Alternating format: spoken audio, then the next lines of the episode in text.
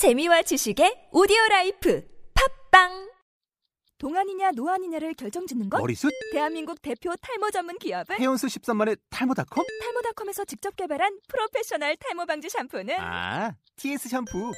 늘어진 두피 모공을 꽉! 단 한 올의 모발까지 꽉! 사용할수록 풍성해지는 나의 모발. 이제 탈모 고민 끝! TS 샴푸.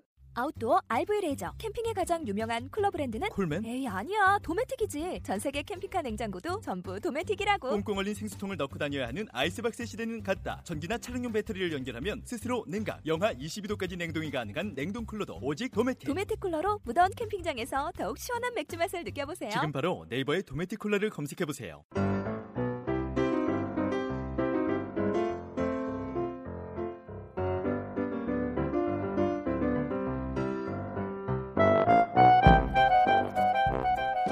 이제 기업가 정신에 대해 이야기해 볼 차례입니다. 페이스북과 각종 SNS에서 돌아다니는 유머를 봤는데요. 학점에 따른 그 아이의 미래 직업이라는 주제였어요. A 플러스를 받으면 교수, 의사, 과학자. 교수님은 A 플러스를 받으셨을 것 같고요. A를 받으면 교사나 연구원. 그리고 F를 받으면 CEO. 학교를 중퇴하면 어떤 사람이 되었을까요? 음, 스티브 잡스나 마크 주커버그 같은 사람 아닐까요? 이런 억만장자. 역시 네. 교수님은 정답을 아시는군요. 모든 중퇴한 아이들이 그렇다고 다 보기에는 좀 무리가 있겠지만요. 어, 카메론 헤럴드라는 유명한 기업가가 2010년 테드에서 강연한 것을 꼭 한번 들어보시기 바랍니다. 혹시 학교 생활에 잘 적응하지 못하는 아이를 보면서 갈등하고 계신 부모님들께 힘을 드리고 싶거든요. 네, 카메론 헤럴드는 집안 3대의 거의 모든 구성원이 기업가라고 그래요 그렇죠? 네. 어, 일반적인 특징이 이 집안이 고집이 굉장히 세고 주의력 결핍 증상이 있고 아이고, 네. ADHD라 그러죠.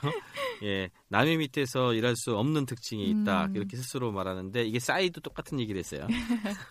보통 이런 특징을 가진 아이들에게 학교나 병원에서는 음. 뭐라 그러냐면 주의력 결핍 그런 또 질병이라고 표현하기도 하고 음. 뭐 산만하다는 표현도 많이 하는데 정신과 약물을 막 투여하면서 학교 시스템에 적응시키기도 하고 정신과 보내기도 하고 공부 잘하도록 다독이거나 밀어붙이는 처방을 그렇죠. 많이 미, 미- 그, 해주고 있는데 이게 과연 옳은 방법일까 굉장히 의문이 음, 많습니다. 그렇습니다. 어, 카메론 헤럴드 같은 경우에도 어릴 때 학교에서 공부하는 게 무척 힘들었고 음. 아주 어릴 때부터 돈과 사업을 좋아하는 아이였다 그러거든요. 네. 그러려면 아무래도 남들보다 빨리 움직이고 게임 음. 법칙을 굉장히 빨리 파악하는 네네. 그런 아이였어요. 음. 그래서 일곱 살 때에는 세탁소에 옷걸이를 세탁소 옷걸이 필요하니까 네. 옷걸이를 팔았고 아홉 살에는 이제 아버지하고 함께 아버지가 네. 또 이런 걸 굉장히 많이 그렇죠. 길러줬거든요. 자동차 번호판 보호기를 방문 판매했고 와, 대단하네요. 예, 10살 때는 동네 자동차 가게에서 버려지는 부품들을 막 모아 가지고 내다 팔기도 했어요. 정말, 그래서 아. 이런 과정을 통해서 네. 어, 공급과 수요가 어떻게 되는 건지 그리고 시장에 대해서 시장에 대해서 완전히 된 이해를. 하죠. 고객은 고객은 무엇을 원하는지 음. 이런 이해를 하게 됐고 네. 이런 바, 이런 사- 이 내용들을 바탕으로 해서 다양한 사업을 할 수 있게 됐다고 어, 음. 그럽니다. 중요한 거는 이렇게 다른 특성을 가진 사람들이 있다는 거고 네네. 좋은 방향으로 활용된다면 음. 어, 카메론 헤러들처럼 이제 사회적으로 크게 네. 성공할 가능성이 있다는 거죠. 어, 혹시 그 뭐 학부모 면담이나 이런 쪽에서 아이가 집중을 잘 하지 못한다 이런 말씀을 들으셨던 분들은 오히려 좀 희망을 더 얻으셔도 된다고 말씀을 드리고 예, 싶고요. 노홍철 씨 보세요. 그러니까요. 노홍철 씨가 지난번에 이거 팔아가지고 이- 어, 조그만 무한도전에서 적은 돈 네. 종잣돈을 가지고 파는 거에서 1등했잖아요. 그러니까요. 그 이유는 고객에 대해서 이해를 하고 음. 무엇을 사고 무엇을 증폭시킬 수 있는지를 잘 알아서 그런 거거든요. 이게 굉장히 다릅니다. 네, 어릴 때부터 이런 방식으로 자기만의 스타일로 이렇게 뭔가 판매를 해본다거나 이런 경험이 있는 친구와 너는 주의력 결핍증이다 이렇게 해서 어떤 약물 처방이나 계속 끊임없이 그 환경에 적응받기를 강요당하는 것과 그 환경에 있어서 아이의 미래가 굉장히 달라질 수 있다는 사례를 잘 보여주신 것 같고요. 보통은 뭐 과학을 잘한다거나 수학을 잘하는 아이, 영어, 피아노 연주, 운동 이런 쪽에 재능이 있는 아이들은 금방 발견이 됩니다. 또 요즘은 소위 영재교육이라는 이름으로 이 아이들을 좀 북돋아주는 그런 시스템이나 교육 방법에 대한 연구도 많이 되고 있는데요. 하지만 기업가적인 소질이 뛰어난 아이들을 발견해서 그 자질을 키우도록 교육해주는 것에 대해서는 이야기하는 사람이 그렇게 많지 않습니다. 저도 사실 얼마 전까지만 해도요, 이 기업가 정신이라는 말이 정말 말 그대로 큰 사업을 하시는 분들, 큰 회사를 경영하시는 분들에게만 해당되는 내용이라고 생각을 했거든요. 하지만 요즘은 우리의 일상을 지배하는 뭐 카톡 메시지 이런 어, 카카오톡의 사례만 보아도요. 새로운 상품이나 서비스를 만들어내는 기업가 정신이 특별히 타고난 사람들만이 아니라 일상을 좀 다르게 보려는 시각에서 만들어진다는 그런 생각이 듭니다. 실제로 카톡 개발할 때요, 그 폰을 보면서 휴대폰하고 대화를 하셨다 그래요. 휴대폰아, 너의 본 기능은 무엇이니? 그랬더니, 네, 주인님, 저는 사람들과 세상과 소통하는 거죠. 이렇게 자기가 계속 뭔가 일상에서 대화를 나누고 뭔가 계속 그런 통찰을 하다 보니까 어, 세상을 바꾸는 그런 기업가 정신의 시작으로도 이어지게 된 것 같습니다. 그래서 어릴 때부터 이런 일상의 것들에 관심을 갖게 해주는 것들이 참 중요한 것 같은데요. 네, 일상에서 아이들 교육 중에 이제 그 잘 쓸 수 있는 방법이 네.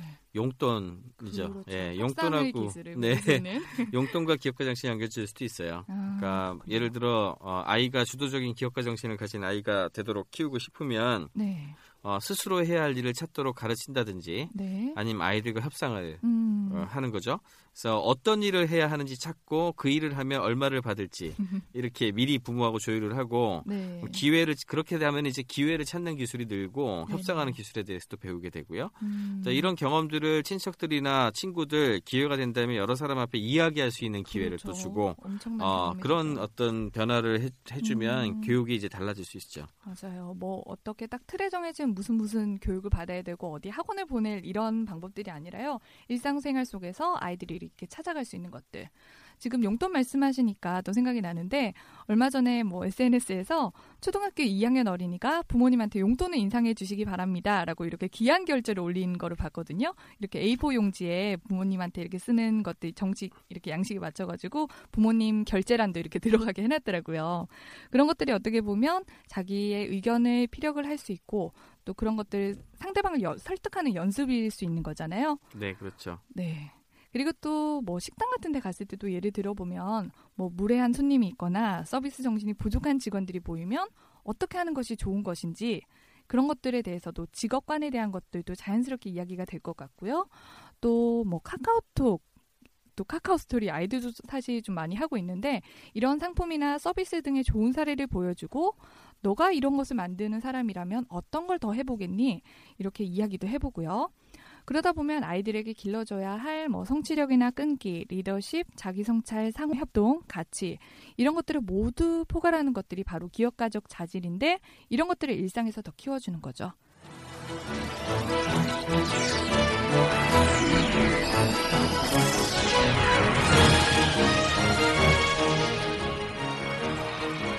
스마트 부모 미래 전망대 뉴스입니다. 최근 영국의 한 초등학교 저학년 학생 25명이 저명한 기초과학 저널에 논문을 발표해 화제가 되고 있습니다. 런던 대학의 신경과학자인 보 로토 박사는 영국의 국립과학공학 주간을 맞아서 블랙오톤 초등학교를 방문하였고 이 연구를 통해 아이들은 벌들이 꿀의 위치와 색상과 같은 정보를 외울 수 있고 다양한 방법으로 꿀을 찾아낸다는 것을 밝혀내고 이를 정리한 논문이 바이올로지 레터에 정식으로 채택되어 세상에 알려진 것입니다.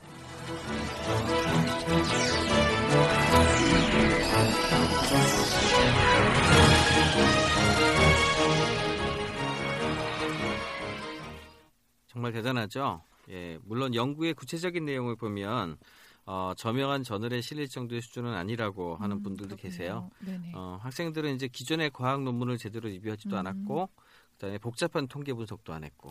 예, 근데. 그 연구 자체가 굉장히 독창적이었고 과거 어느 누구도 밝혀내지 못했던 점을 파고들어서 음. 근거를 찾아냈다는 그런. 측면에서 굉장히 훌륭한 논문이었다라고 음, 어, 이렇게 얘기를 하고 있습니다. 훌륭하네요. 그 논문이 주는 그 가치가 정말 훌륭했던 것 같습니다. 중요한 것은 자신감이고 자기가 스스로 이렇게 앞날을 만들어갈 수 있도록 어른들이 도와주는 과정을 해야 될 텐데요. 어, 혹시 이런 이야기 들어보셨나요? 네. 저는 정말 이 이야기를 듣고 너무 가슴이 아팠는데요. 2009년에서 10년 사이에 대치동에서 한참 스펙 대행이라는 게 유행을 했었대요. 네네. 주제별로 한 300만 원 정도를 받거나 팀별로 몇백만 원을 들여가지고 이런 논문 같은 것처럼 스펙을 쌓아주는 건데요. 특정 교수의 논문에 애들 이름을 이렇게 실어주는 거랍니다. 애들은 무슨 내용인지도 모르는 논문에 이름을 싣기 위해서 대학 교수의 연구실을 찾았고요. 그리고 그 교수님은 실험 한 가지에 아이를 참여시키고 그 논문에 이름을 넣어주는 그런 식이죠. 물론 나중에는 아이들이 그 주제를 하나도 이해하지 못한 것이 밝혀져서 흐지부지 되기는 했지만 아직도 다른 지역 부모님들 사이에서도 종종 나오는 이야기라고 합니다. 근데 뭐 이렇게 해서 대학 간다고 해서 뭐 그렇죠. 인생이 달라질까요? 저는 정말 이해할 수 없는 일들을 하고 있는 것 같아요. 네, 정말 속상하고 가슴 아픈 이야기인데요. 이제는 마지막으로 Can you speak English? 무엇을 가르칠 것인가? 그 주제로 외국어 교육에 대한 이야기를 해보겠습니다. 음, 앞서서 이제 연결고리형 인재, 네트워크형 네트워크 인재, 인재, 예, 네. 그런 이야기 한 적이 있었는데요. 어, 서로 다른 언어와 문화, 그리고 계층 음. 간의 다리 역할을 할 수 있는 인재가 네. 얼마나 중요한지는 더 강조하지 않아도 아마 그 중요성을 모르시는 분들 없을 거예요. 네네. 근데 이제 외국어 얘기를 조금 하자면은 개인적으로 저는 음. 어, 읽기랑 쓰기를 굉장히 중시해요. 네. 예, 그래서 보통 외국에 나가서 소통 못할 걸 두려워한다든지 음. 외국 사람 만날 걸 어, 자꾸. 생각을 해가지고 회화 네. 집중하는 경향들이 있는데 개인적으로 그건 그렇게 좋은 음. 방법이라 생각 안 하고요. 네. 무엇보다 중요한 게 외국으로 되어 있는 훌륭한 지식 자산을 네. 굉장히 많기 때문에 어, 큰 어려움 없이 이해하고 자신의 것으로 음. 이제 받아들이는 거 이게 네. 굉장히 중요하고 음. 어, 인터넷이라든지 SNS를 통해 알게 된 음. 외국인 친구들과도 보통 글로 이렇게 그렇죠. 소통하게 되거든요. 네. 세련된 의사소통을 할 수 있는가 음. 이게 중요한데 그러려면은 이제 외국어로 된 책이라든지 기사 인터넷 페이지 등을 음. 쉽게 읽을 수 있도록 훈련해야 되죠. 그렇죠. 어, 이거는 이제 읽기 훈련, 음. 단어 그리고 문장에 대한 이해 네. 어, 여기에서 출발하는 거죠. 음, 읽기와 쓰기에 대한 교육을 굉장히 강조하셨는데요. 네. 하지만 현장에서는 여전히 영어 발음이라든지 그런 보여지는 것들에 집착하는 모습이 많이 보입니다. 그리고 일부 학원에서는요, 아이들의 수준보다도 훨씬 더 높은 단계, 그리고 일상에선 쓰이지도 않을 그런 단어 같은 것들을 오히려 학부모 과시용으로 그렇게 쓰고 있는데요. 네, 이게 정말 안타까운 현실인 네. 것이 그 외국인들은 네이티브잖아요. 네. 그 사람들이 약간 이런 이상한 발음 있는 걸 이해를 하는 게 정상이에요. 되려 네이티브처럼 발음하는 게 더 이상해요. 어쩌면 음. 어떤 측면에서는 어, 어 그런데 이제 되려 그 너무 이제 어려운 그런 음. 것들을 갖다 강요하면 아이들이 우리 말도 제대로 못 하는데. 예, 한국의 머릿속에 생각을 어떻게 하느냐가 굉장히 중요한데 네. 어, 그런 부분들에 대해서 별로 하지도 않고 음. 저는 그런 걸 굉장히 반대하고요. 네. 음, 구- 굳이 좀 필요하다면은 음. 읽기 능력 못지않게 좀 글 쓰는 거, 네. 어, 자신이 생각하는 바를 조리 있게 그렇죠. 써내는 게 굉장히 중요하거든요. 음. 그걸 못하면 소통을 실패한 거나 마찬가지이기 때문에 일기 쓰는 것도 우리나라 일기도 굉장히 중요해요. 그래서 우리나라 네. 일기 쓰고 내가 생각한 걸 내가 표현해낼 수 있는 능력이 음. 되면 그걸 영어로도 써낼 수 있게 되거든요. 네, 이제 네. 그렇게 음. 같이 통합적으로 봐야 될 것 같아요. 네. 현직에서 이렇게 아이들을 보다 보면요. 이런 영어나 이런 부분들은 사실 그것을 전달하는 수단인 거잖아요. 네네. 결국은 지금 아이들이 이렇게 교육에서 문제가 되는 건 자기가 담을 생각, 컨텐츠의 문제인데 우리는 너무 보여지는 것들에만 집착하고 있다는 부분들이 참 문제의식으로 다, 다가오고 있고요. 어, 교수님께서 미국에서도 오래 계셨고요.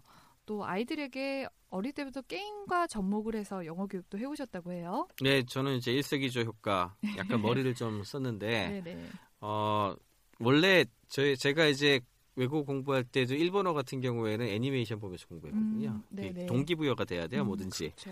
그래서 아이들이 어렸을 때부터 지난번에도 한번 그 그렇죠. 아까 전에 말씀드렸지만 우수한 게임을 접하게 했다 그랬잖아요. 네. 그런 게임들 같은 경우에 게임의 매력을 알게 한 음. 뒤에 굉장히 좀 더 호기심이 가는 종류의 소재를 가진 것들이 좀 있어요. 네네. 그런 게임들 이용을 해가지고 학습을 유도를 했는데 음. 어, 예를 들자면은 이제 세계사를 공부해야 게임을 잘할 수 있는 그런 종류들이 있거든요. 네네. 영어로 된 거, 한글판이 음. 없어.